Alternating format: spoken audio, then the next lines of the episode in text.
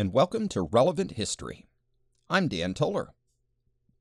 Before we begin today, just a brief announcement that there will be an announcement at the end of the show. That's it. You know, I don't like to clutter up the beginning of the show with those kinds of announcements. But if you would like to stick around for a minute at the end, it would be appreciated. We've spent much of this season talking about the Mediterranean world. Right? Even our last two episodes talking about the nation of Serbia, we're still talking about a nation that's, generally speaking, in that Mediterranean sphere. I mean, it was part of the Roman Empire, part of the Eastern Roman Empire. It is within that civilizational hot zone, so to speak. But what we haven't looked at are some of the more adjacent areas. One of those areas, the one that we'll be looking at in this episode, is Ethiopia. The nation of Ethiopia is not part of the Mediterranean world, but it's adjacent, and its history is intimately tied to the people who live just a little ways north. There is a famous quote from Napoleon that says, "History is a set of lies that people have agreed upon." Sometimes to understand what makes people a nation, what makes them unique, you have to understand more than just the bare facts of the history. You've got to dig a little deeper and understand their myths. Now, this is not unique to Ethiopia. When you study Greek history, for instance, oftentimes people will start with the Odyssey or the Iliad or, I was going to say the Trojan War, but that basically is the Iliad, right? These stories that are mostly mythological, but which have some grains of truth, right? The story of the Iliad is fictional. We can assume there was no hero named Achilles who was the son of a god and dipped into a magic stream and died when shot in the heel, right? But as it turns out, there was a city of Troy. There were several cities of Troy, and it looks, at least from the archaeological evidence, as if there was some kind of conflict between the Trojans and the Greeks. Do we know the facts of that conflict? No. But we do know the myths, right? We have the Iliad, we have the Odyssey, we can trace that back. When we study Roman history, oftentimes people will start with the founding myth of the city of Rome, the two brothers, Romulus and Remus, who were raised by a she-wolf. Again, this story is obviously mythical, but it tells you something about what the people of Rome believed. Well, if you want to understand the people of Ethiopia and what makes them unique, you have to understand their myths. And in the case of Ethiopia, you have to go back a long way. Ethiopia is actually as old as humanity itself. It is older than humanity in some senses. If you are familiar with the skeleton of Lucy, right, the Australopithecus, the pre-human skeleton that is 3.2 million years old, well, that skeleton was found in Ethiopia. Well, we're not going to go back that far. That is the realm of archaeologists and paleontologists. We will go back a little bit earlier than the realm of historians, though. That's part of the fun of not being a historian. We're free to do that. So we'll go back to the 10th century BC, to biblical times. The age of King Solomon and the Queen of Sheba. This is the time and place of pseudo-history, where we glean what we can from legend and archaeology. But before we dig into those legends, It's important to understand where Ethiopia is. Geography is king. If you are going to understand a people, you have to understand their environment, and you have to understand their neighbors. Well, Ethiopia is located south of Egypt. Modern Ethiopia, the nation of Ethiopia, is a landlocked country. Ancient Ethiopia was a little bit broader. It included the territory of modern-day Eritrea along the Red Sea coast. And if you're familiar with your geography, you can understand why that could be an advantageous position for a country in the ancient world. Right? There's all kinds of trade going between Arabia and Egypt and up and down the Horn of Africa, and all that trade has to go through the Red Sea. And that source of wealth is, for most of its history, along Ethiopia's northeast border. Now, to the west, the territory is roughly bordered by what is called the Blue Nile.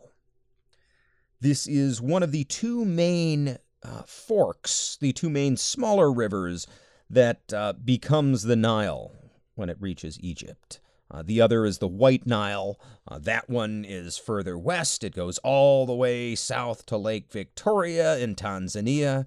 Right, that's the one that was not even discovered by Europeans until British explorer John Speke showed up there in 1858.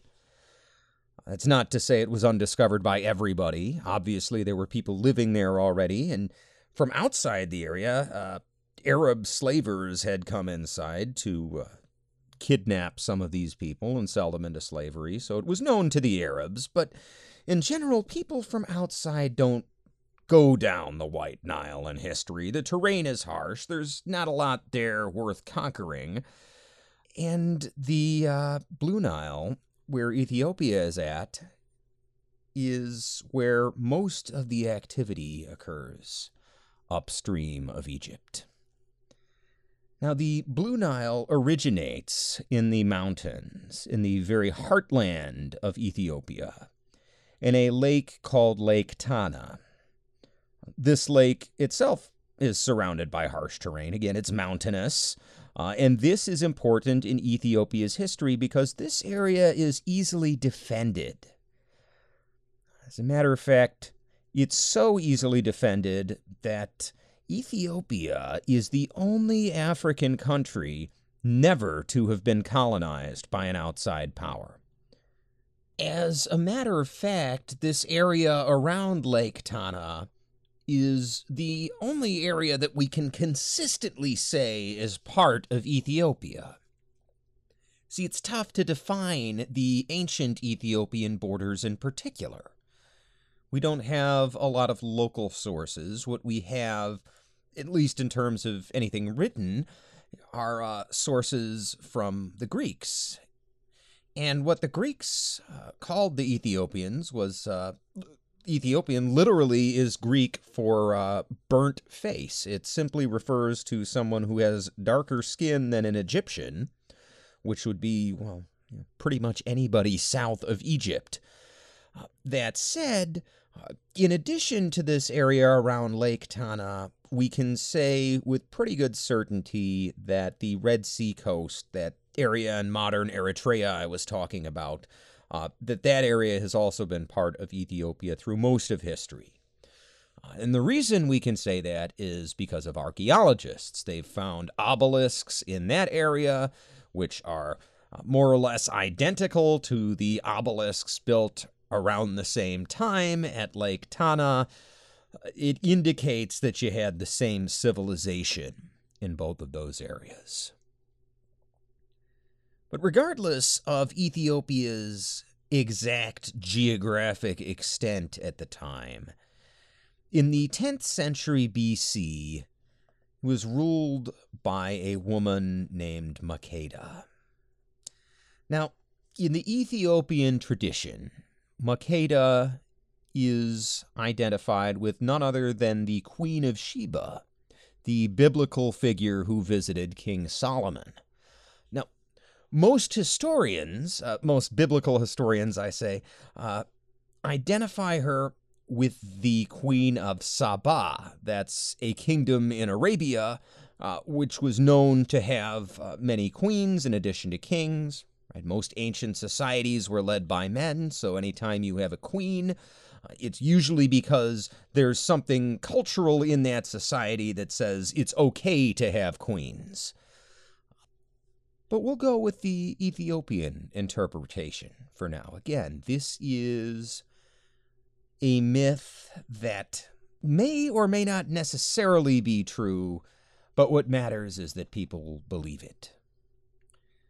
Now, Queen Makeda was queen of a kingdom called Damat. That is the ancient name for what we now call Ethiopia. And to be even more confusing, it's actually just written as DMT.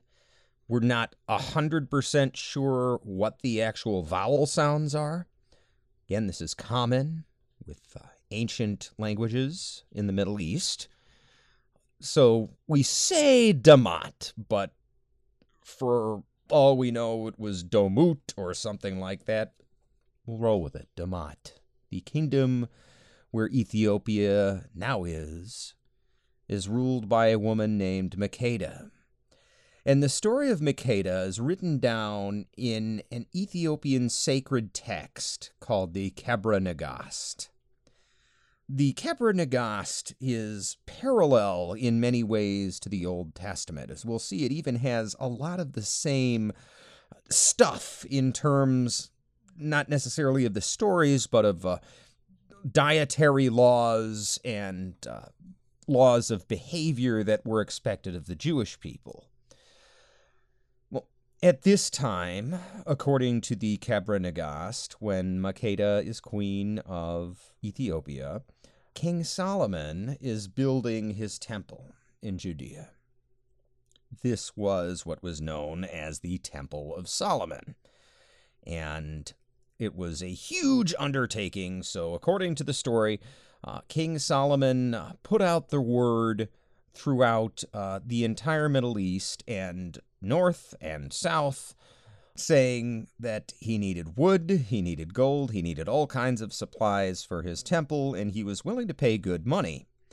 Well, an Ethiopian merchant named Tamrin decides to do some business with King Solomon, and he leaves Ethiopia and goes to Arabia, picks up a bunch of expensive hardwoods as well as some sapphire stones, and delivers those to Jerusalem. While he's in Jerusalem, this merchant named Tamrin hears the wisdom of King Solomon. He is impressed with Solomon's teachings. And, of course, Tamrin also becomes very rich from this large delivery he has brought the generous Jewish king. Well, Tamrin works directly for Queen Makeda. He is one of her servants. So when he returns to Ethiopia, he tells her about his journey and about the wisdom of Solomon. And Makeda is so impressed that she decides that she has to go see this Solomon guy for herself. So she travels to Judea, and on her journey, she brings along a lot of gifts for Solomon. And she gives them to him when she arrives, and in return, he gives her gifts, and he lets her stay in his palace during her visit. And Queen Makeda and King Solomon end up becoming friends. There are several stories in the Kebra Nagast about their conversations. Most of them are religious parables of one type or another. And here's just one. At one point, Solomon takes Makeda on a tour of his temple, which is currently under construction. And while they're on the construction site, he sees a laborer, and this is a very strong man. He is carrying a heavy stone on his back, and even as he's carrying this heavy stone, around his neck he's wearing a heavy sling full of water. and he's hauling this stone and this large sling of water to the construction site. And Solomon asks him to stop, and he says, quote, "Look at this man. Wherein am I superior to this man? And in what am I better than this man? And wherein shall I glory over this man? For I am a man, and dust and ashes, who tomorrow will become worms and corruption. And yet at this moment I appear like one who will never die. Who would make any complaint against God if he were to give unto this man as he hath given unto me, and if he were to make me even as this man is? Are we not both of us beings, that is to say, men? As is his death, so is my death, and as is his life, so is my life. Yet this man is stronger to work than I am, for God giveth power to those who are feeble, just as it pleaseth him to do so." Unquote. And this particular saying by Solomon turns the conversation to religion. And as they're discussing religion, Makeda tells Solomon that the Ethiopians, the people of Damat, worship the sun. In return, Solomon tells her about the Hebrew God and the biblical law and the 10 Commandments. But all good things must come to an end, and eventually it comes time for Makeda to leave and return to her homeland. When Solomon finds out, he decides to give her a farewell feast. And he doesn't just invite her, he invites all of his top government ministers and the leaders of the various tribes of Israel so that Makeda can learn how Solomon administers his country in his great wisdom. And indeed, it is a sumptuous feast, and Makeda learns a lot by talking to Solomon's underlings. But she gets a little bit more than she bargained for out of this farewell feast. See, that night, Solomon proposes marriage. Solomon is, of course, already married to more than one woman. These are ancient times, and polygamy is a thing. But Makeda is hesitant. You see, Makeda is a virgin, and by law, Damat can only be ruled by a queen, and that queen must be a virgin. So, if she comes to know Solomon in the biblical sense, Makeda will essentially be giving up her throne. So she agrees to Solomon's proposal of marriage on the condition that it's only a ceremonial marriage. In other words, they're not going to consummate the marriage, and Solomon swears that he will not take her virginity as long as she takes nothing from his house that is not hers, and they're married that very night at the feast. Well, if you're familiar with the Solomon of the Old Testament, his wisdom cuts both ways. He is a great and forbearant ruler, but he's also a little bit conniving. And in this story, Solomon lives up to his reputation. See, he drugs Makeda's drink. Now, don't worry, there's nothing terribly creepy going on here. He's not going to make her pass out or anything like that. No, he's just going to make her thirsty. Right? Whatever this powder is that Solomon adds to her drink makes Makeda get a terribly dry throat, and she's dying for a drink of water. And when they go to bed that night, she on her side of the bed and Solomon on his, Solomon pretends to be drunk, and he pretends to fall right to sleep. As soon as he pretends to fall asleep, Makeda gets up for a drink of water. She tiptoes across the room, and as she is lifting the jug of cool water to her lips, Solomon walks up behind her and catches her in the act. And he says that she has taken something from his house that was not hers. And Makeda honors her oath and that night the two sleep together as man and wife. After the marriage is consummated, Solomon has a vision in his sleep. And in his vision, the sun rises over the kingdom of Israel.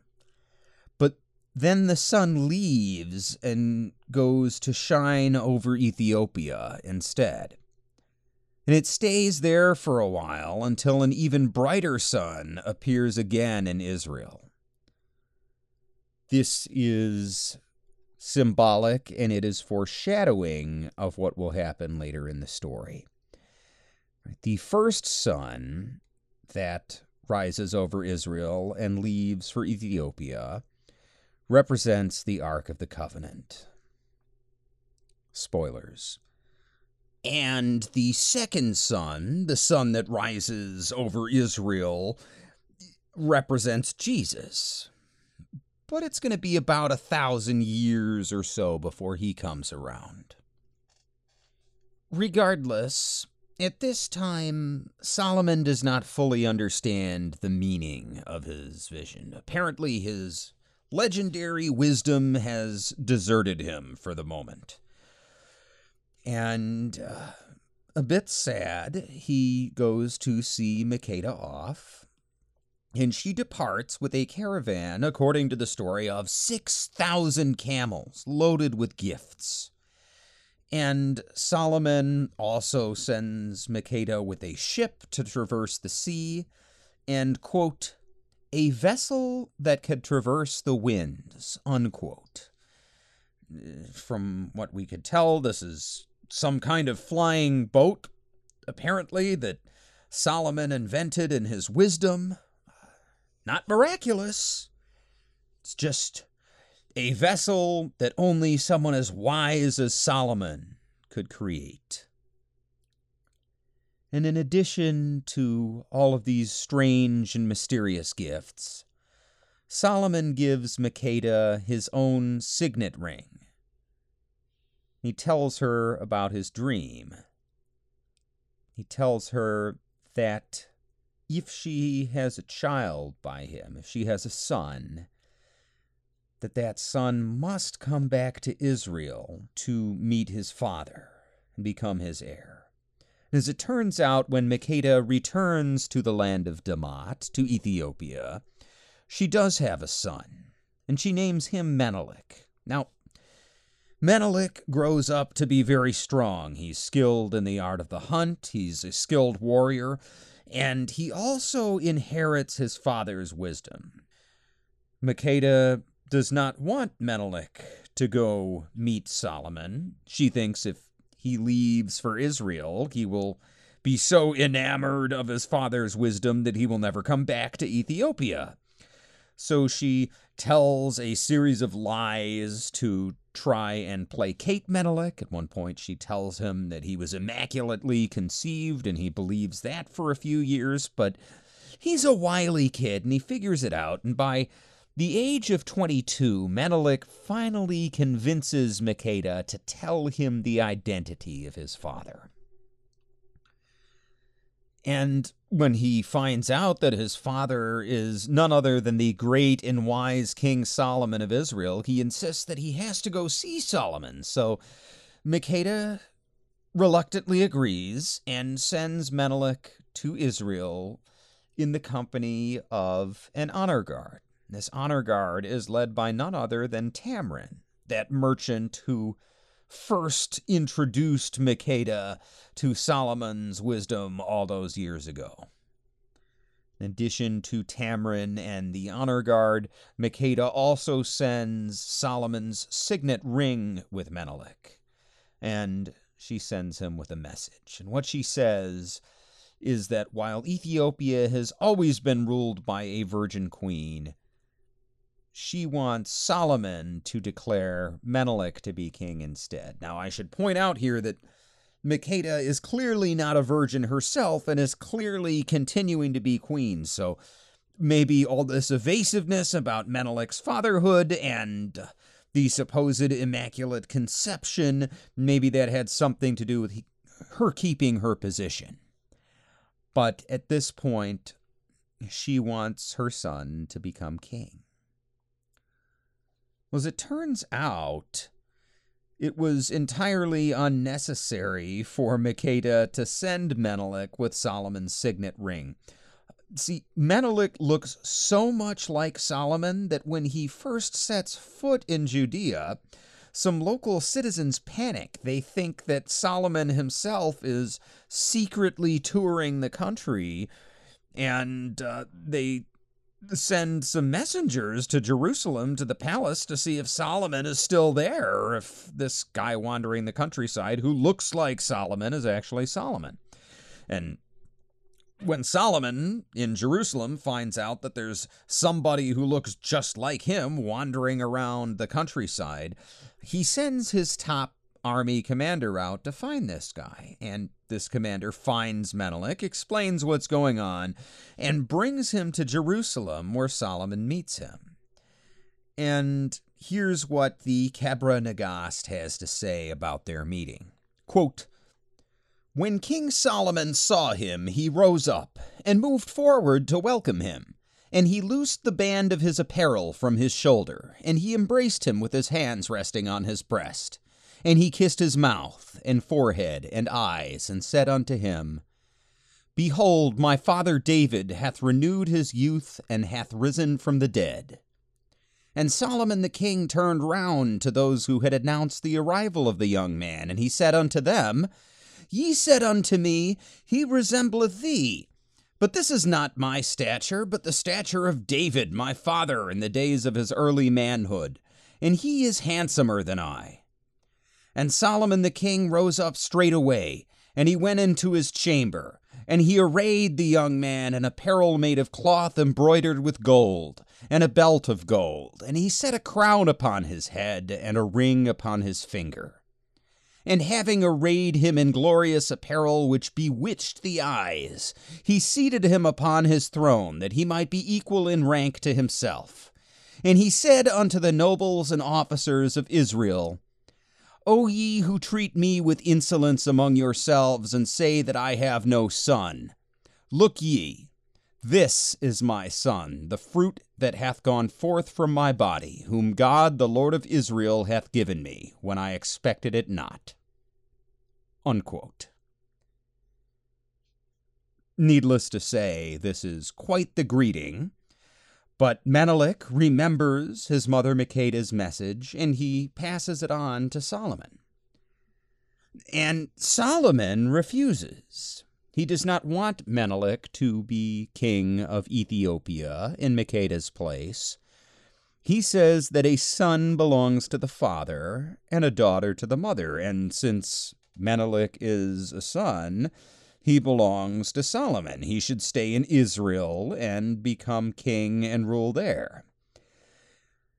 And they start debating about it because Menelik wants to go home, but Solomon does his best to convince the young man.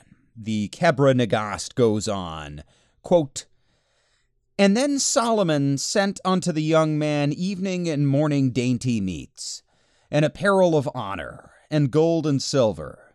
And he said unto him, It is better for thee to dwell here in our country with us, where the house of God is, and where the tabernacle of the law of God is, and where God dwelleth. And the young man, his son, sent a message unto him, saying, Gold and silver and rich apparel are not wanting in our country. But I came hither in order to hear thy wisdom, and to see thy face, and to salute thee, and to pay homage to thy kingdom, and to make obeisance to thee, and then I intend thee to send me away to my mother and my own country. For no man hateth the place where he was born, and everyone loveth the things of his native country. And though thou givest me dainty meats, I do not love them, and they are not suitable for my body. But the meats whereby I grow and become strong are those that are gratifying to me. And although thy country pleaseth me even as doth a garden, yet is not my heart gratified therewith. The mountains of the land of my mother, where I was born, are far better in my sight. And as for the tabernacle of the God of Israel, If I adore it where I am, it will give me glory. And I shall look upon the house of God, which thou hast built. And I will make offering and make supplication to it there. And as for Zion, the tabernacle of the law of God, give me a portion of the fringe of the covering thereof, and I will worship it with my mother and with all those who are subject to my sovereignty." Unquote. This debate between Solomon and Menelik goes on for several paragraphs, but finally Solomon relents. He agrees to make Menelik the king of Ethiopia. And for that task, Solomon gathers together all his nobles, all the leaders of the tribes of Israel, and he orders each one of them to send a child with Menelik when he returns to Ethiopia. The intention here is to send a whole bunch of Jews back so that Menelik is able to follow Jewish law, the dietary laws, the other prescriptions, and so on. And at this gathering, Solomon also anoints Menelik in a traditional Jewish ceremony. He anoints him as one would anoint a king of Israel. And as part of this, he gives Menelik a regnal name, and that ceremonial name is none other than David, Solomon's father and the first king of Israel. And as part of this ceremony, one of the priests in the gathering is tasked with reading off a list of curses that will happen if Menelik does not follow the God of Israel.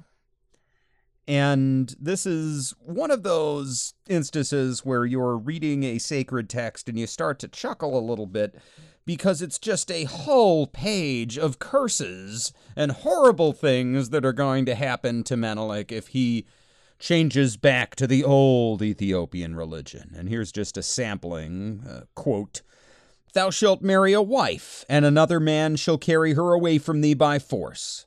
Thou shalt build a house, and shall not dwell therein.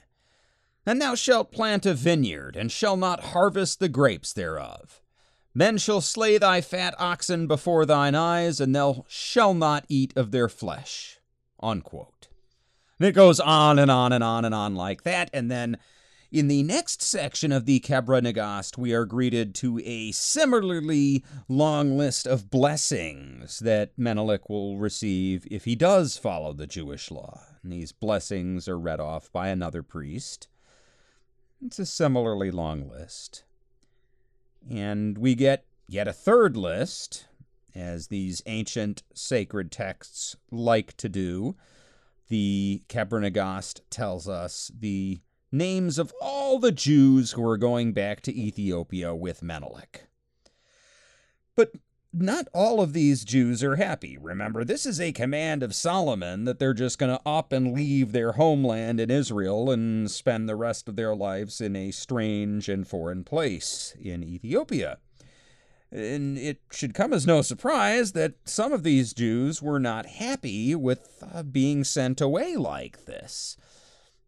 And at the very least, they would like to take something of their homeland along with them. So a group of these Jews who are being sent with Menelik hatch a plan. They plan to steal the Ark of the Covenant. Now, I say plan. It's kind of a half-baked plan at this point. See, one of them gathers up some money to take to a carpenter, and he has a box built with leftover wood from the temple construction. And the idea is to use this box to steal the Ark. But they still don't know how they're going to accomplish this. And that night, one of them supposedly has a vision from an angel. This young man who has the vision from the angel, his name is Azarias, and he is none other than the son of Israel's high priest. And in his dream, Azarias sees an angel who gives him a command. The angel approves of the plan to take the Ark of the Covenant, but he says that first Azarias must do as he is ordered. And when he awakes, Azarias tells the other Jews about his command, and they are all so excited that they tell Menelik, and Menelik agrees. And that command consists of a ceremonial sacrifice. Right? When we think of Jews today, we think of rabbinical Judaism. It's a mixture of religion and culture and some ancient ceremonies. If you've never been to a Seder dinner, for instance, if you have any Jewish friends who invite you, I strongly encourage you to go. It is an experience of ancient culture and tradition that is on par with anything you'll experience from any of the major world religions. It's a fascinating experience. But in the ancient Jewish tradition, sacrifices were an essential part of the religion. You don't think of that today. You don't think of Jews, killing a lamb and letting the blood drip down the altar and burning the corpse as a sacrifice to God. But this is the kind of thing that was done for generations in the ancient era. Now, as per Jewish law, only priests are allowed to offer a sacrifice. So, if anyone else wants to gain God's favor by a sacrifice, they have to go through the priest. They have to have the priest offer a sacrifice on their behalf. So Menelik asks Solomon if he can offer a sacrifice at the temple before he leaves for Ethiopia. And since Jewish law requires him to offer this sacrifice by proxy, he asks that, fittingly, if Azarias, the son of the high priest, can offer the sacrifice on his behalf, just as Menelik is Solomon's son. And this idea is agreeable to Solomon, so the sacrifice is performed. And this completes the angel's command to Azarias. And that night, Azarias has another dream. And in this dream, the angel tells him to wake up, gather his brothers, and go steal the ark immediately. So Azarias wakes up, gathers his brothers, gets together this wooden box they've had, and sure enough, miraculously, all the doors to the temple are open, the inner and the outer doors, and nobody sees them come or go. The next morning, Menelik leaves Israel for Ethiopia with Solomon's blessing. And shortly after Menelik leaves, Solomon decides to send his high priest after Menelik with a gift. Right? Remember, Menelik had asked for part of the shroud, the sacred cloth that covers the Ark of the Covenant. Well, Solomon has second thoughts and decides to give that cloth to Menelik. So he sends his priest after Menelik with that cloth, and when the cloth catches up with the Ethiopian caravan, Azarias and his friends decide that they're going to put it on the ark and show it to Menelik in its full glory. And when he sees the ark, Menelik is troubled at first, but quickly decides that since the Ark of the Covenant is this powerful sacred artifact, it is not possible that it could have been stolen without God's blessing. So he praises God for giving the Ark of the Covenant to the Ethiopian people. Now, this priest, the one who had delivered the covering, he returns to Solomon, and Solomon tells the priest about his dream. And the priest interprets it and realizes that the ark was indeed stolen. See, the covering which the priest had brought to Menelik was only the outermost of three coverings. He never actually took the inner coverings off and looked at the ark, and if he had, he would have seen that the actual ark had been replaced by a box of a similar size. Solomon is furious at this theft. He leads his army after Menelik's caravan, leads them all the way down through Egypt, but there he loses Menelik's trail. It seems that Menelik, inheriting some of his father's wisdom, has built some sort of fancy flying wagons and simply taken to the air to escape. It's like the 900s BC version of the Berlin airlift. Needless to say, Solomon is not pleased with this development. He's distraught. I mean, he just lost the Ark of the Covenant. And he goes to bed and has trouble sleeping. And eventually he has a vision. And in this vision, an angel tells him that the transfer of the ark to Ethiopia was the will of God, and that Solomon's line will continue in Ethiopia. And the angel further commands him not to reveal the theft of the ark, but to continue worshiping in the temple as normal in Jerusalem. Now, at this juncture, I should point out once again that this is the Ethiopian tradition of how events happened. Jewish tradition says that the ark disappeared much later, either during the Babylonian sack of Jerusalem in 586 BC or shortly beforehand.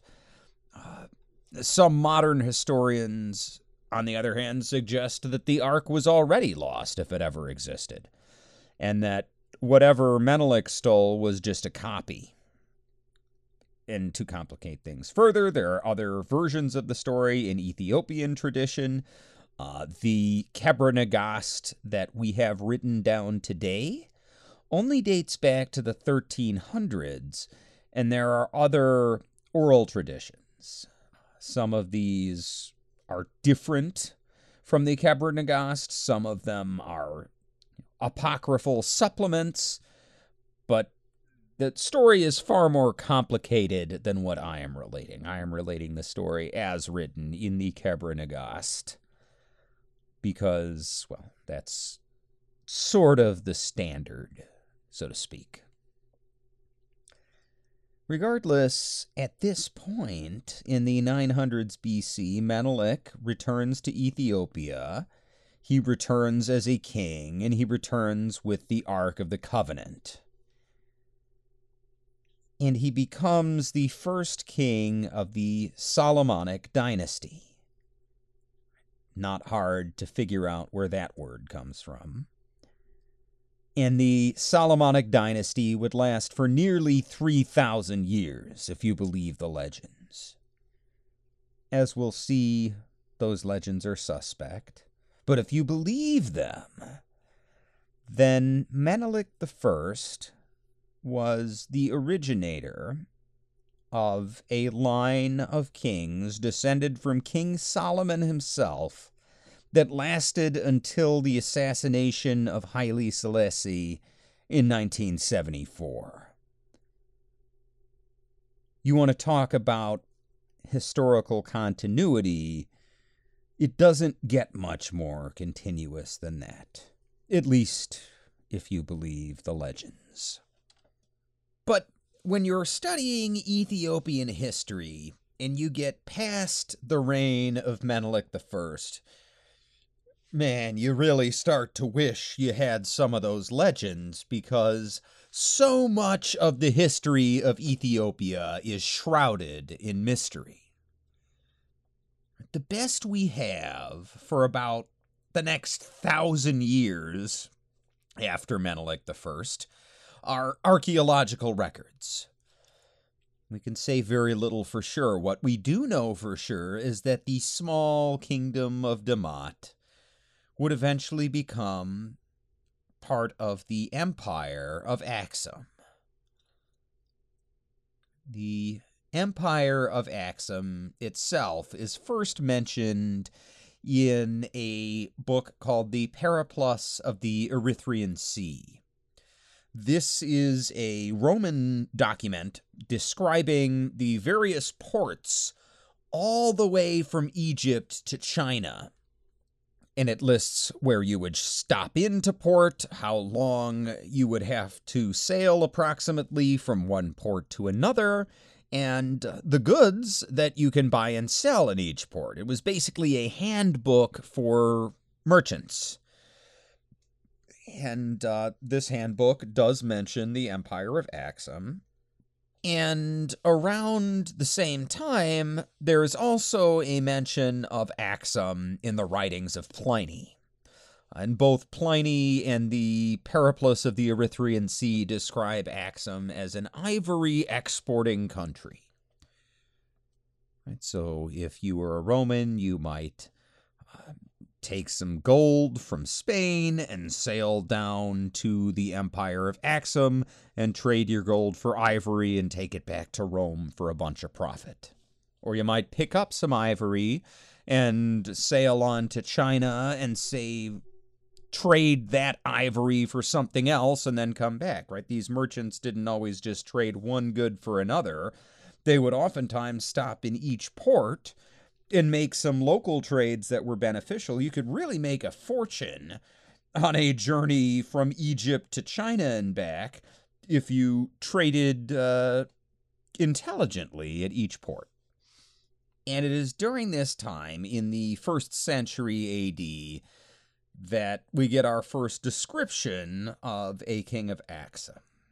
This king is named Zoskales, and the Periplus describes him as, quote, miserly in his ways and always striving for more, but otherwise upright and acquainted with Greek literature, unquote. And that last part is important. Right? It reminds us that when we read the records and the chronicles of Rome and later the Byzantine Empire, they may not mention Axum much. It was a distant land, further than Egypt. Not quite as far as India, but certainly far enough for ancient people that it was almost off the edge of the map, almost to the area where you just say, here be dragons. Nonetheless, Axum is not quite off the map, and we do know some things. Most of what we know comes from Greek and Roman records. We also glean some knowledge from archaeology. That field that is the stepsister, so to speak, to history. Many times history and archaeology walk hand in hand.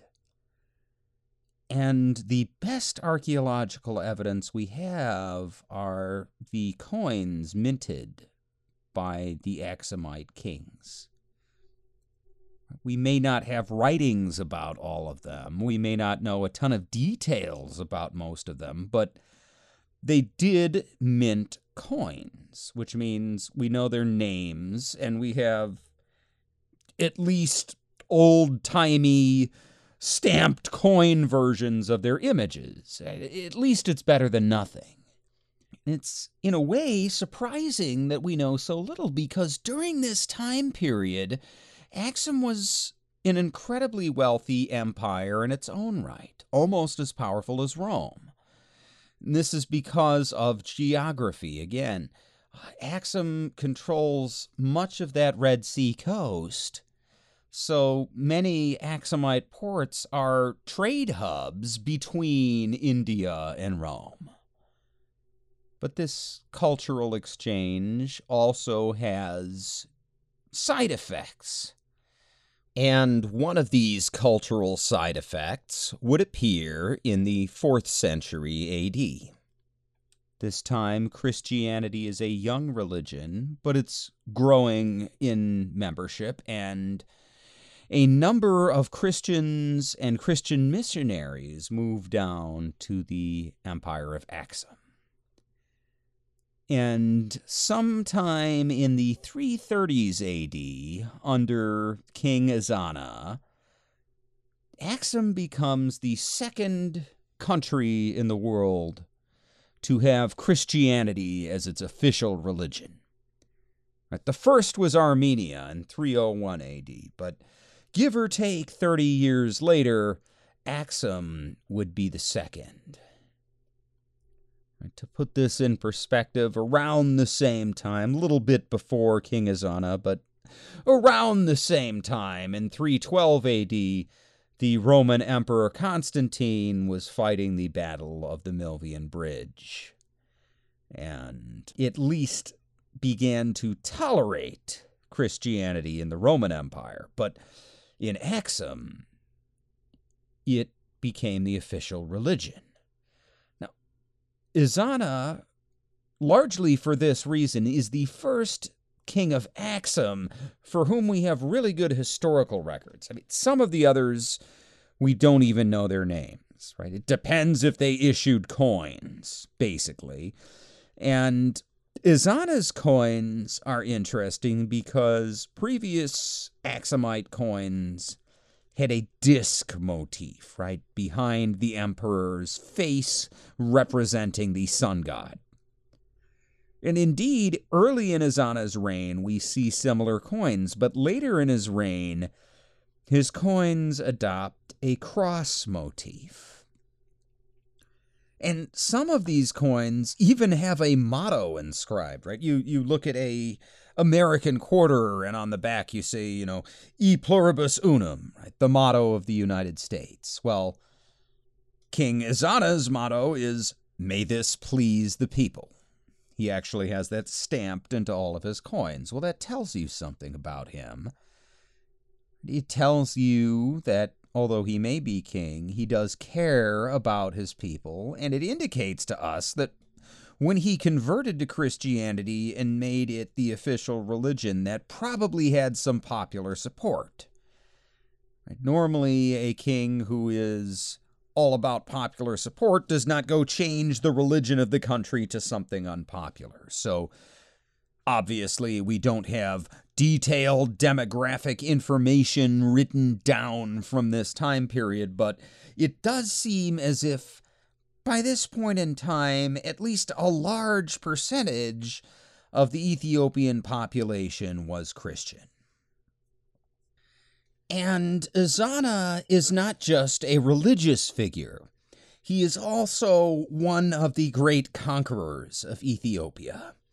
Under his leadership, the Axumite Empire, the early Ethiopian Empire, crosses the Red Sea. Izana conquers the southwestern coast of Arabia as far as Yemen.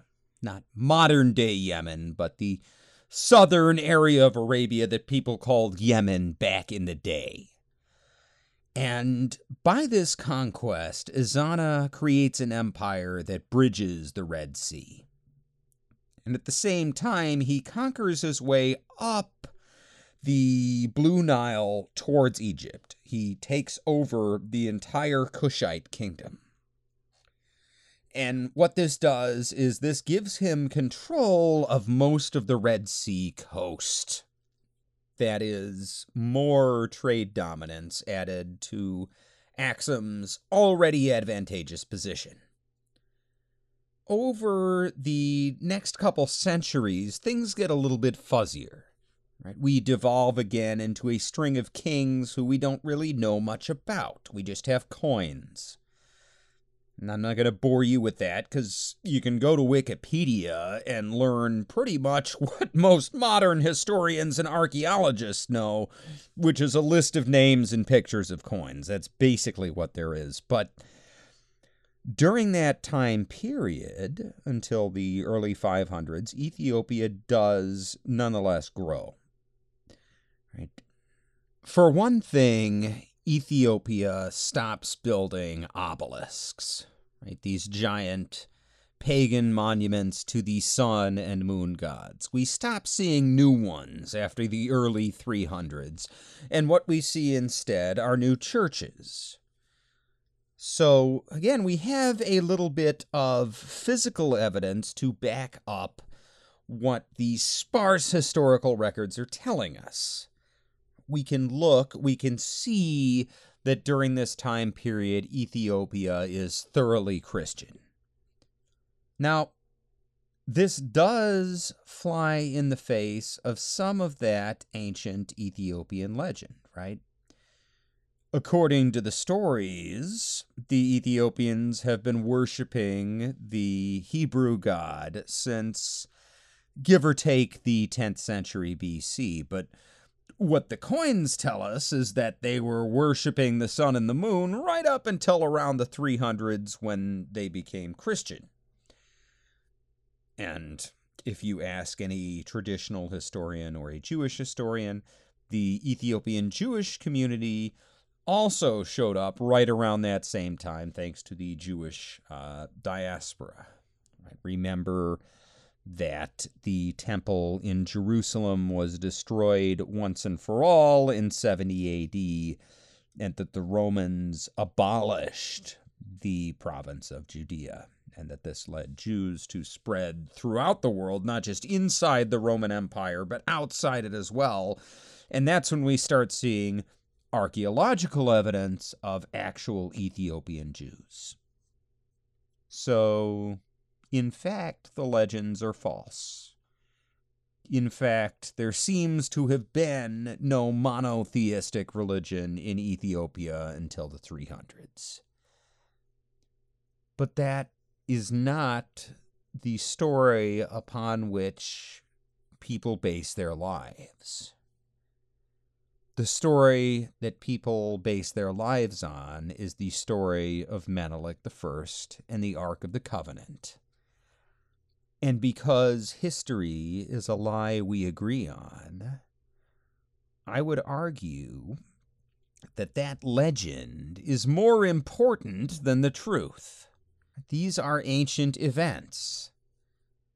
The actual physical ramifications of things that happened back then can be traced scientifically. But the cultural ramifications are not so cut and dry. What people believe is more important in many cases than what actually happened. And in addition to his religious changes and his conquests, King Ezana also helps Ethiopia, the Empire of Axum at this time, to develop a strong literary tradition in their native Ge'ez language. Now, most of the books that are written under his rule are Bibles. Remember that at this time, writing a book literally means writing it out by hand, right? If you want to make a copy, someone has to copy it out by hand. So it's not surprising that most of the books which get copied are really important books, which in this time means mostly religious documents. But there's also a poetic tradition that begins around this time, and interestingly, thanks to the further integration of Ethiopia with Latin and Greek culture, this is when the people of Ethiopia actually start using the term Ethiopia. Right? The Aksumite people import this Greek word that was used to refer to their ancestors, and the word Ethiopia now becomes commonplace. Well, after the next string of kings who are known from coins only, the next well-attested Ethiopian king is a king named King Caleb. Now, we know about him because he got involved with the Byzantines. So he's mentioned by the historian Procopius, and thanks to some of his actions in Arabia, he ends up being mentioned by several Arab historians as well. King Caleb, around the year 520, he receives a letter from the Byzantine Emperor Justin I. And this letter is asking him to help out some fellow Christians. See, there is a Jewish king in Arabia, a man named Dunuas. And Dunuas is upset about various Christian states oppressing their Jewish subjects. And in response, Dunawas has decided that he is going to start massacring Christians to presumably make Christian states listen and stop persecuting Jews. But what this means in practice is that Dunawas is conquering native Arab kingdoms and killing the local people who are Christians. And the Emperor Justin of Byzantium asks Caleb to help the people of a small kingdom called Najran in central western Arabia. The Najrani people are the current targets of Dunawas' pogroms. Now, at this point, in 520 or thereabouts, Dunawas has already conquered a handful of small kingdoms, and his territory actually borders on Axum's, right? Remember, thanks to King Azana's conquests, Axum now controls territory on the Arabian Peninsula. Well, now, not only is this Dunawas guy killing Christians, but he's also on their border. So King Caleb sends an expedition to defeat him, and ultimately the expedition is successful, and Dunawas' kingdom is added to Axum's territory. What this means is that Axum controls even further north on the western coast of the Red Sea than they used to. This solidifies their trade monopoly with the Mediterranean. According to legend, as Dunawas watched his army fall in defeat, rather than be captured, he rides his horse into the water of a nearby river. And because he is wearing heavy armor, Dunawas sinks and drowns, rather than be captured.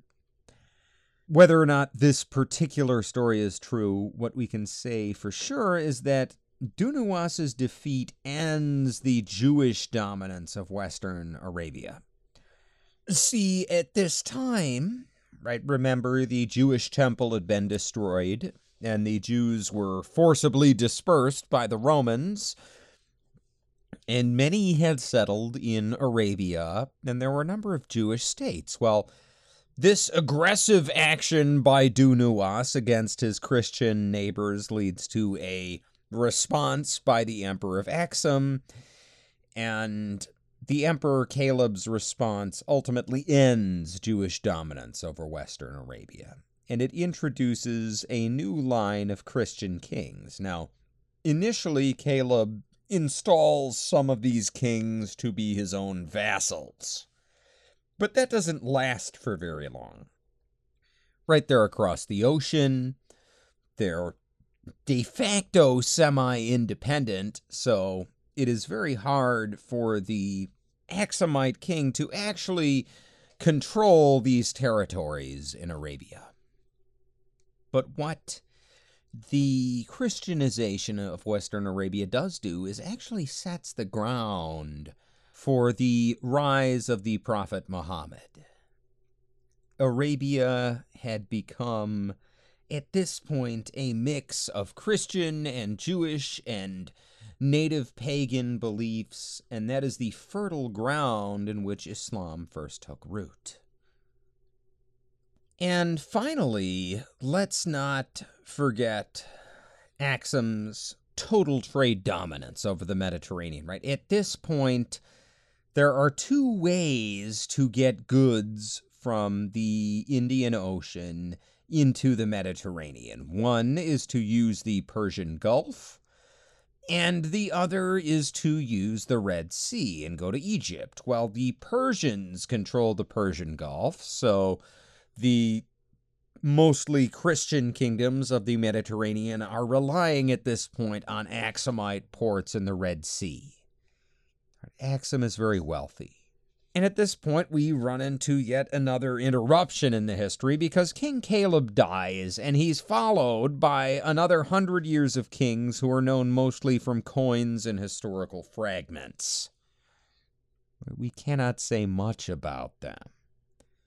But during this time period, we do know a thing or two about what's happening in the rest of the world. And what we can say is that geography is no longer Ethiopia's friend. Right? Geography used to be good for Ethiopia. Her position along the Red Sea allowed her to take advantage of trade. And when you have a small kingdom, relatively small, that gets to take advantage of all this trade between two larger kingdoms, that kingdom can grow, can become strong. But conversely, if trade dries up, that country can be very vulnerable. And that is what happens to Ethiopia in the 500s and 600s AD. The most critical event is between 639 and 646, when the Muslim Caliphate conquers Egypt. Right? Until then, Ethiopia has had a pretty clear economic path to success, right? Boats are going back and forth between Egypt and India. They have to stop in Ethiopian ports. You're going to make some money. But with the Ottoman conquest of Egypt, all of a sudden Ethiopia is cut off. And until the 1400s, their only meaningful contact with other Christian nations will be with the patriarchs of Alexandria and Jerusalem, right? These are major figures in the Orthodox Church with whom they have to communicate for religious reasons, but as we'll see, political and diplomatic contacts were stretched, to put things mildly. And even worse, the Muslim Caliphate now controls the Persian Gulf entirely through to the Mediterranean. They now have their own trade monopoly.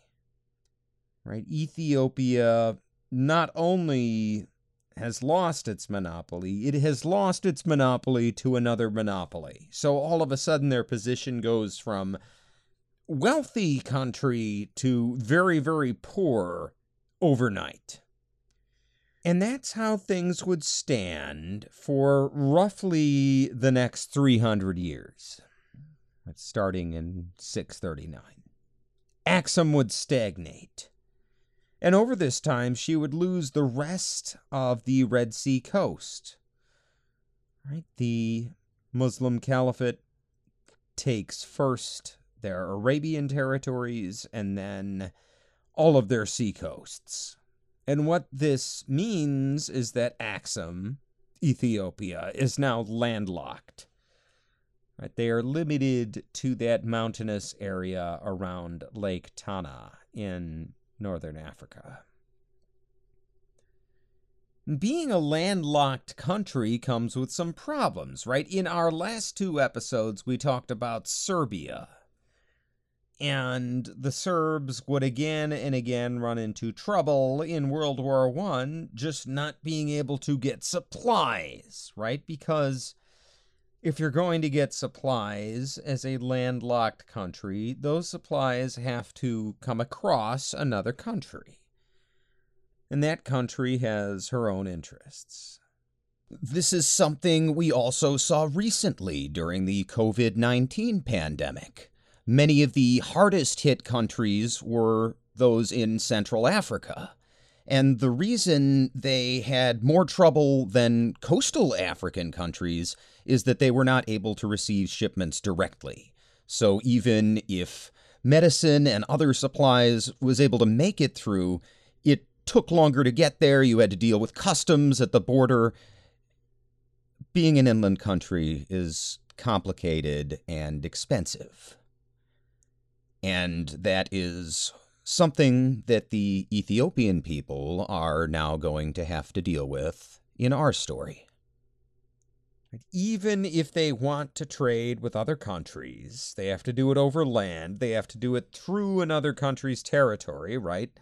Not even any airplanes in these days to make small shipments and circumvent those borders. And times being what they are in these days, those different countries are organized on religious lines. So if you are the Christian country of Ethiopia, good luck working out a fair and equitable trade agreement with your Muslim neighbors. In these times, it's just not going to happen. I hate to break it to you, but it does seem that Solomon's flying wagons were more myth than reality, and the Ethiopians can't just fly their goods across their rivals.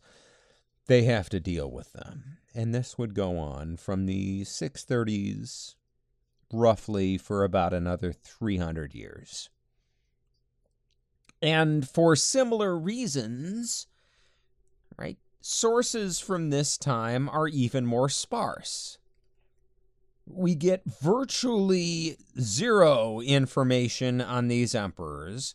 What we have are a few coins with a list of leaders, and not even those are reliable. I mean, there's one king who supposedly ruled for 150 years out of this 300-year period. I mean, that is absurd.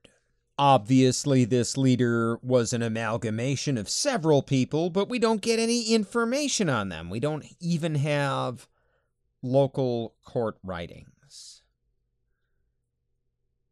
And as a Christian nation, cut off from the rest of Christianity by the Islamic conquests, the Aksumite Empire would slowly collapse over the next few hundred years, and around the year 960, that empire would fall entirely. And the person who would deliver the fatal blow to the Aksumite Empire was a person named Queen Gudit.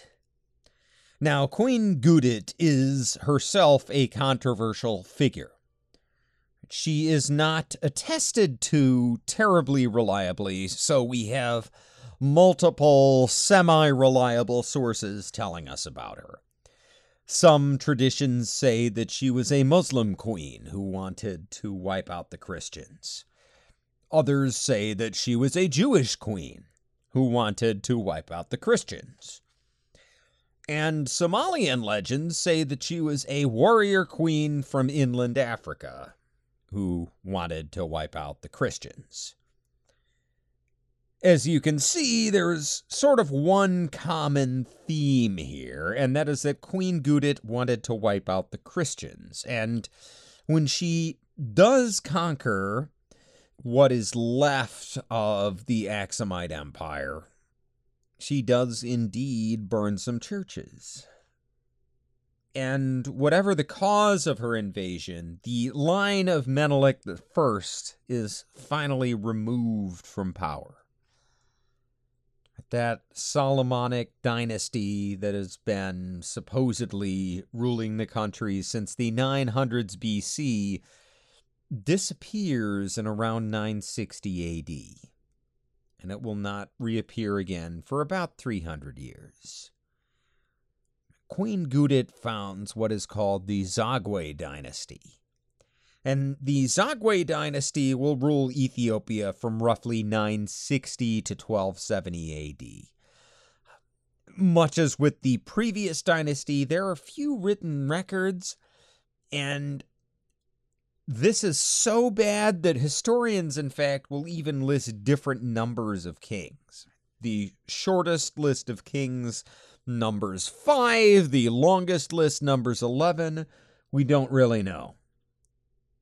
What we do know is that probably no one of these records is entirely accurate. And we also know that despite the fact that Queen Gudit liked to burn churches, at some point the Zagwe dynasty becomes Christian. Now, we don't know exactly when that happens, but it shouldn't be surprising. It is common again and again throughout history to see rulers conquer an area and then adopt the religion of their subjects. We saw this a few episodes ago in The Hammer and the Cross with, well, first King Clovis and then King Charlemagne, right? Especially Clovis being the leader of mostly Catholic people, leaving the Arian version of Christianity for Catholicism for the sake of unity. Well, this happens also in Ethiopia. Whoever Queen Gutit is, her descendants are ultimately Christianized. And the first one we know much about comes like 250 years after Queen Gutit, in the late 1100s. This is the Zagwe king Lalibela. Lalibela reigned from 1181 to 1221 AD, and we know him because he built things. That's something you'll see frequently throughout history, is that some leaders are unknown, and then all of a sudden somebody comes along, they build a building, there's an inscription, there is some way of identifying the builder. And Lalibela does this in spades. See, in the early 1200s, towards the middle of his reign, the Crusades are going on. Right? There is an ongoing war between the Western European Christian kingdoms and the Muslim Caliphate. The side effect of this war on Ethiopia is that Ethiopian Christians are no longer allowed to visit the Holy Land on pilgrimage. Nowadays, Christians think about a visit to Jerusalem as, you know, a nice thing they could do. Sure, that would be cool, right? But it's not a religious obligation, right? If you never, ever go to Jerusalem, it's not like you're failing your faith, but back in the day, pilgrimage was more important. It was important for Christians to visit the land where Jesus had lived. And thanks to the Crusades, that is not going to happen for Lalibela's people. So he takes a different tack from the European leaders, right? The European leaders decide to go to war over this and seize these holy sites. And what that leads to is a few centuries of war, and it goes very poorly for most of the people involved. But King Lalibela of Ethiopia decides to go another route. He decides that, well, if his people are not allowed to make pilgrimage in the Holy Land, he will make pilgrimage sites for them right at home in Ethiopia. And he ends up building 11 churches. And these are not just any churches. They are churches that today are UNESCO heritage sites. They are churches that are unique in the world because these 11 churches are carved out of the mountains. In other words, instead of building them out of stone, Lalibela orders these churches to be carved out of stone. And these 11 churches carved by King Lalibela aren't just any churches, they're UNESCO heritage sites. And they remain today one of the most famous tourist sites in modern-day Ethiopia is the Church of St. George in Lalibela. That city named after its founder, the pious Emperor Lalibela. And the Church of St. George is carved vertically downwards into volcanic rock. Right, to get into the church, you literally have to walk across a flat rock plain and then go down some stairs into the ground to enter the church. But the interior of the Church of St. George, and indeed the interiors of all of the Lalibelan churches, my God, they're beautiful.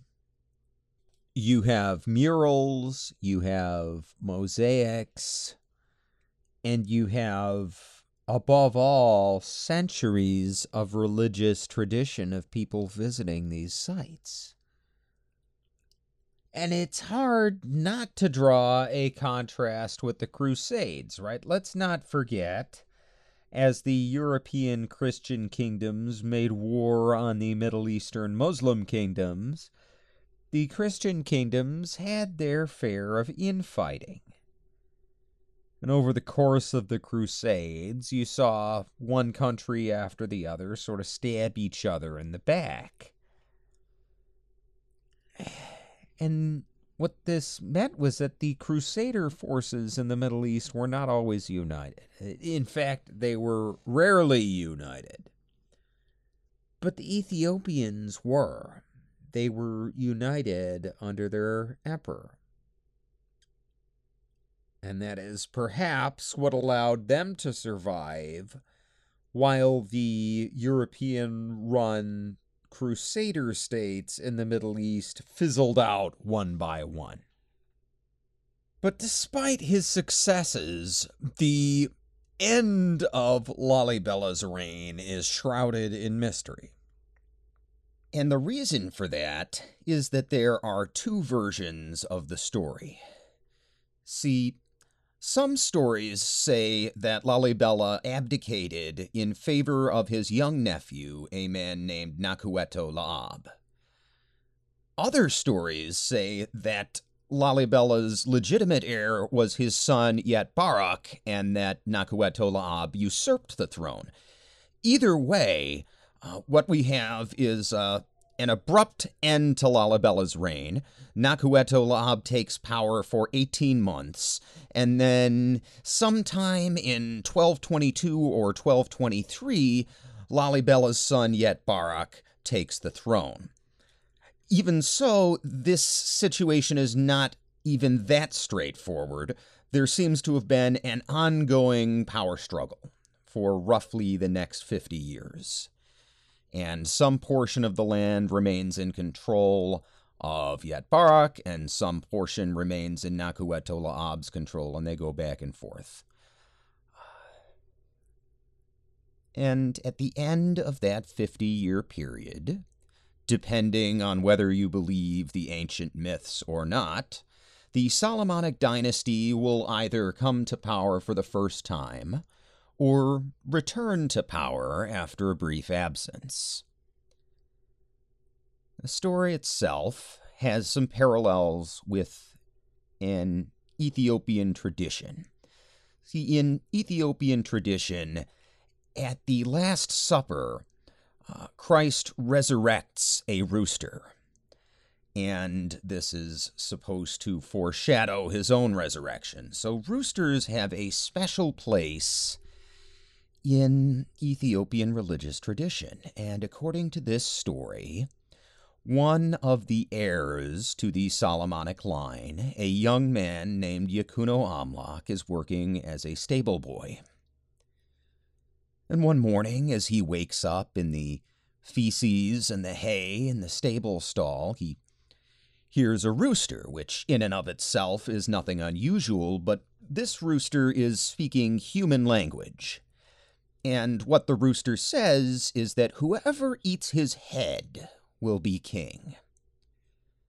Well, the king also hears of the rooster and orders it to be brought to him to be eaten.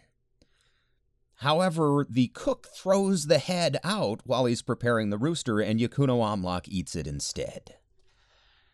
Now, there are various embellishments on this story. In one version, the king imprisons Yakuno Amlak, but he escapes and raises an army. Whether or not this happens, what we do know happens is that Yakuno Amlak allies with a Muslim power just to the south of Ethiopia, a kingdom called the Shewa Sultanate. And the Sultan of Shewa and his armies assist Yakuno Amlak in driving out the king. And Yakuno Amlak marries the king's daughter and becomes the new Solomonic emperor of Ethiopia. You'll notice I just keep saying the king. Well, that's because the legends are a little bit slippery on which king this is, Nakuatola Ab or yet Barak. See, the stories call this king Za-il-Makun. But Za-ul-Makun just means the hidden one. So who is this king? Yet Barak, Nakuatola Ab, some third party we haven't heard about? We don't know. Regardless of the identity of Za-il-Makun, the new Solomonic king Yekuno-Amlak is one of Ethiopia's more skilled rulers, and that's a good thing because Ethiopia is still in a precarious position. Remember, they're still a landlocked country, and in these times when countries are often divided along religious lines, they are a lone Christian country in a sea of Muslim countries. If you're going to survive in that situation, you have to be a good diplomat, and Yekuno-Amlak is.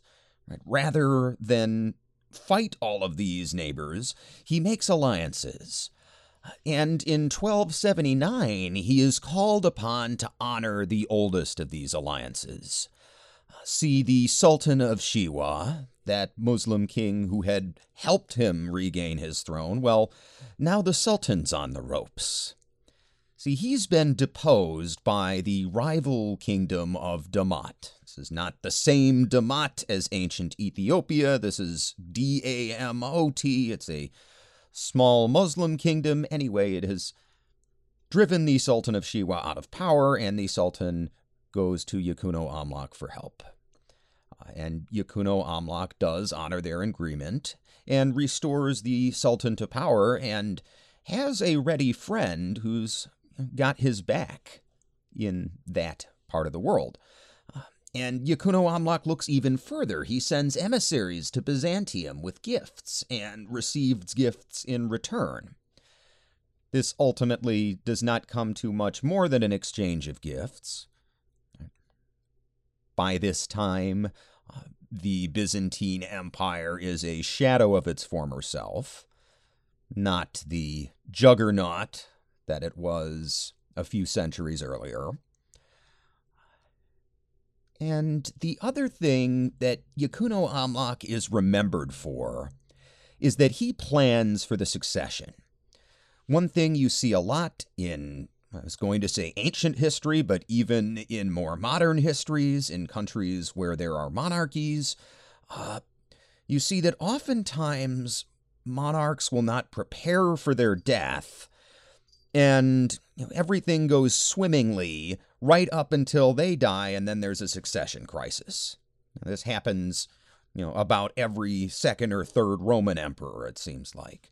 Well, Yekuno-Amlak avoids that trap. He knows that he is mortal, and he spends the last few years of his life co-ruling with his son, a young man named Yagbeus-Seyon. Now, after Yekuno-Amlak's death, Yagbeus-Seyon himself will only rule in his own right for 3 years, from 1291 to 1294. During that time, there is a rebellion in the kingdom. He successfully puts it down, and he attributes his success to divine intervention. Unfortunately, Yagbeus-Seyon, depending on which story you listen to, may not have planned for the succession. Now, the official royal histories state that his 5 sons each rule for a year, from 1294 to 1299. And the royal records say that this was by plan, but other sources tell us that there was a little bit of infighting going on over those 5 years. Well, if it was infighting, then the family took care of things on their own because the brother's uncle, Yagbeus-Seyon's brother, a man named Wedam Arad, takes the throne in 1299. Now, depending on how you interpret Ethiopian inheritance traditions, this may not have been entirely legal.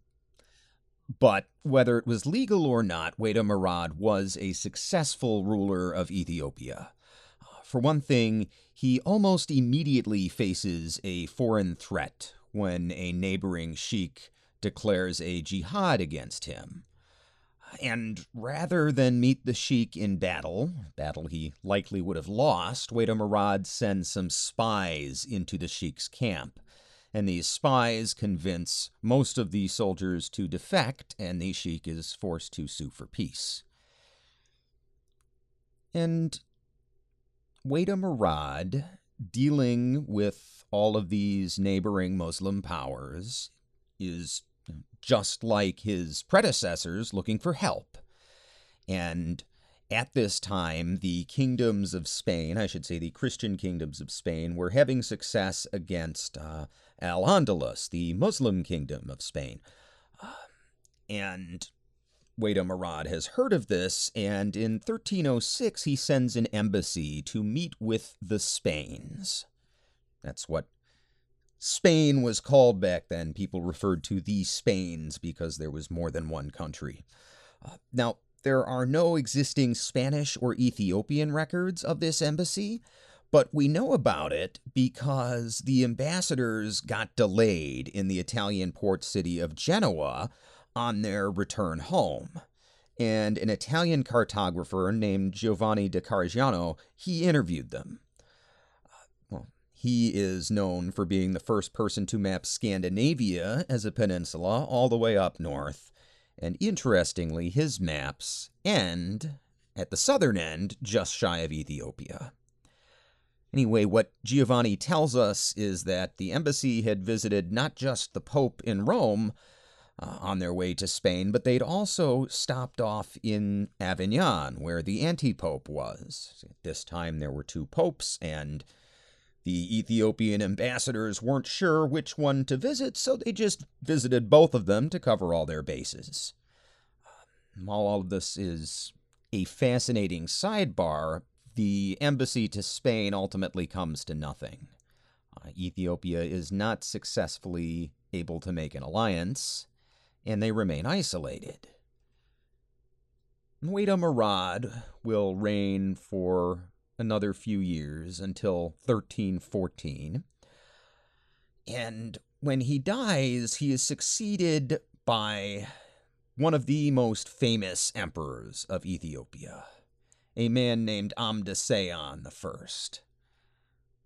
Amdaseyon is either Wada Murad's son or his nephew. Again, it's not clear. It's also not clear how he comes to power. This is common in the Ethiopian imperial records. The deaths of the emperors are often left vague. We don't know. There might have been some murder going on in the royal family. It is subject to speculation. But this Amdaseyon is known as a reformer, and he begins by reforming the army. See, for years, the Ethiopian army has been lightly armed and armored, and Amdaseyon upgrades their equipment. He gives them heavy spears, and he gives them large shields so they can form up in formation like their Muslim opponents. Right? He is making his military capable of defending the country again. And he does a little more than just defend the country.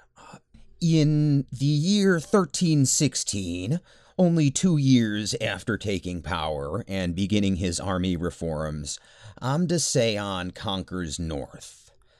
His army retakes that part of the Red Sea coast in modern Eritrea that has traditionally been part of Ethiopia.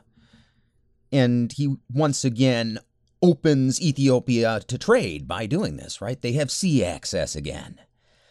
And not resting on his laurels, the very next year, Amdaseyon turns south and conquers that Sultanate of Damat, which occupies much of the Great Rift Valley.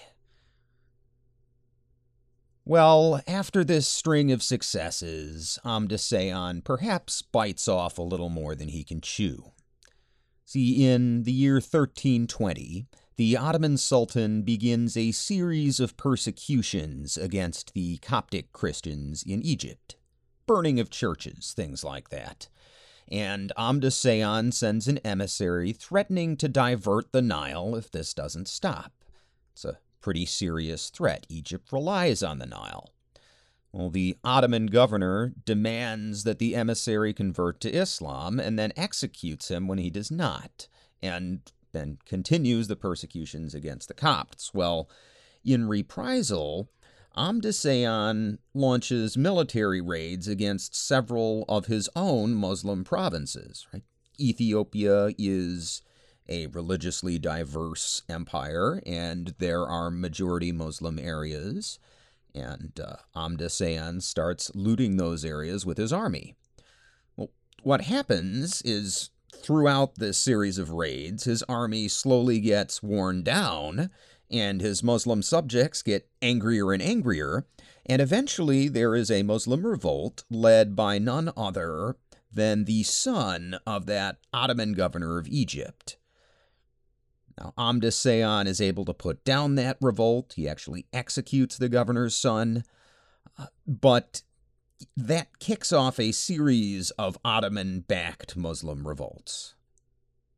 Right? The Ottomans send money or weapons to a majority Muslim province in Ethiopia and agitate people to revolt, and Amda puts out a fire there, and then the Ottomans start a fire somewhere else, and so on and so forth. But these Ottoman efforts are not effective at actually causing Ethiopia to lose any territory. Just causes the borders to stagnate, and by default, Amda is successful. He has retrieved that territory on the Red Sea coast, reconnected Ethiopia to trade, and expanded her territory south into the Great Rift Valley. And during his reign, Amda would also help cement his family's legitimacy, right? The legitimacy of the Solomonic dynasty. He would do this by having the Kebra Nagast formally written down between the years 1314 and 1322, right? Remember the Kebra Nagast, that sacred document that tells the story of the Queen of Sheba and King Solomon? Well, this is when it was actually written down. And the story of Solomon and the Queen of Sheba and the Ark, that's only like the first third of the book. The middle part describes the lineage of the Solomonic line right down to Amda, and the third part, which is actually the bulk of the book, is a series of prophecies. In one of these prophecies, you should remember, because it says that Ethiopia will one day surpass the might of Rome. Keep that in mind as we continue our story. There are several other passages describing Ethiopia's role as the true heart of Christianity, and there's even a whole paragraph condemning the Arian and Nestorian heresies and blaming Rome for them.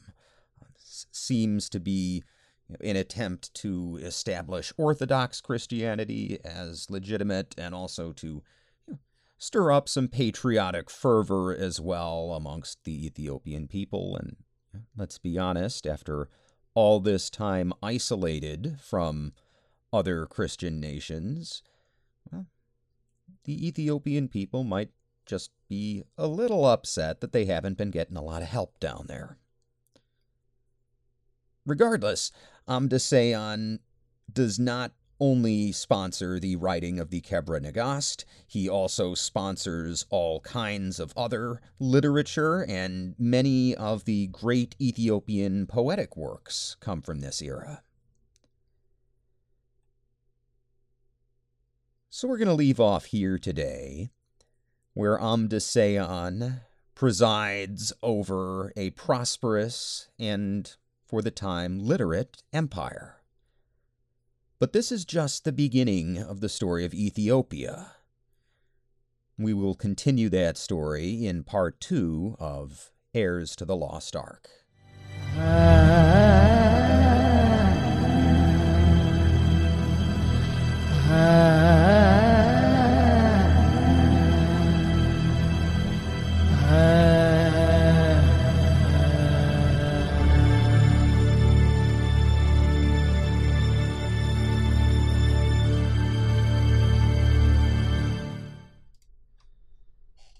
Thanks for sticking around, folks. As promised, after this particular episode, I do have a special message, and that message is that I am launching a Patreon account.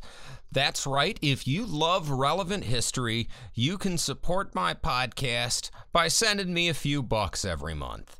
Now, right now, I don't have any tiers set up. I don't have any special rewards. I'm hoping for somebody to send me a message saying, hey, here's what I'd like, but if that doesn't happen, here's kind of what I'm thinking. Anybody who starts by subscribing at $5, whenever I do introduce tiers, you'll get a free upgrade to whatever the next tier is. So say all patrons get access to some kind of special chat, which I haven't developed yet, but say that happens. Well, you'd get access to that, but say there's like a $10 tier where you get a free t-shirt or something. Well, if you subscribe now, then you will get whatever that second tier reward ends up being in the future. I realize this is a dubious proposition, but if you do like what you hear and you want to support more of what you're hearing, consider subscribing. You can do that at patreon.com/Dan Toler Podcast. That's Dan T-O-L-E-R podcast. Or just go to Patreon and search for Dan Toler, T-O-L-E-R, and you'll find it. And if you don't want to, send me money every month, geez, that's fine. Just subscribe to the show. You can subscribe anywhere that you already listen to your favorite podcasts. Relevant History is available on Apple Podcasts, formerly known as iTunes. It's also available on Google Podcasts, Spotify, iHeartRadio, Pandora, Deezer, Stitcher, Audible, Player FM, and several others, which I'm sure I have forgotten to mention. But if you have a favorite podcast app, chances are it's on there. If you don't like podcast apps, don't worry.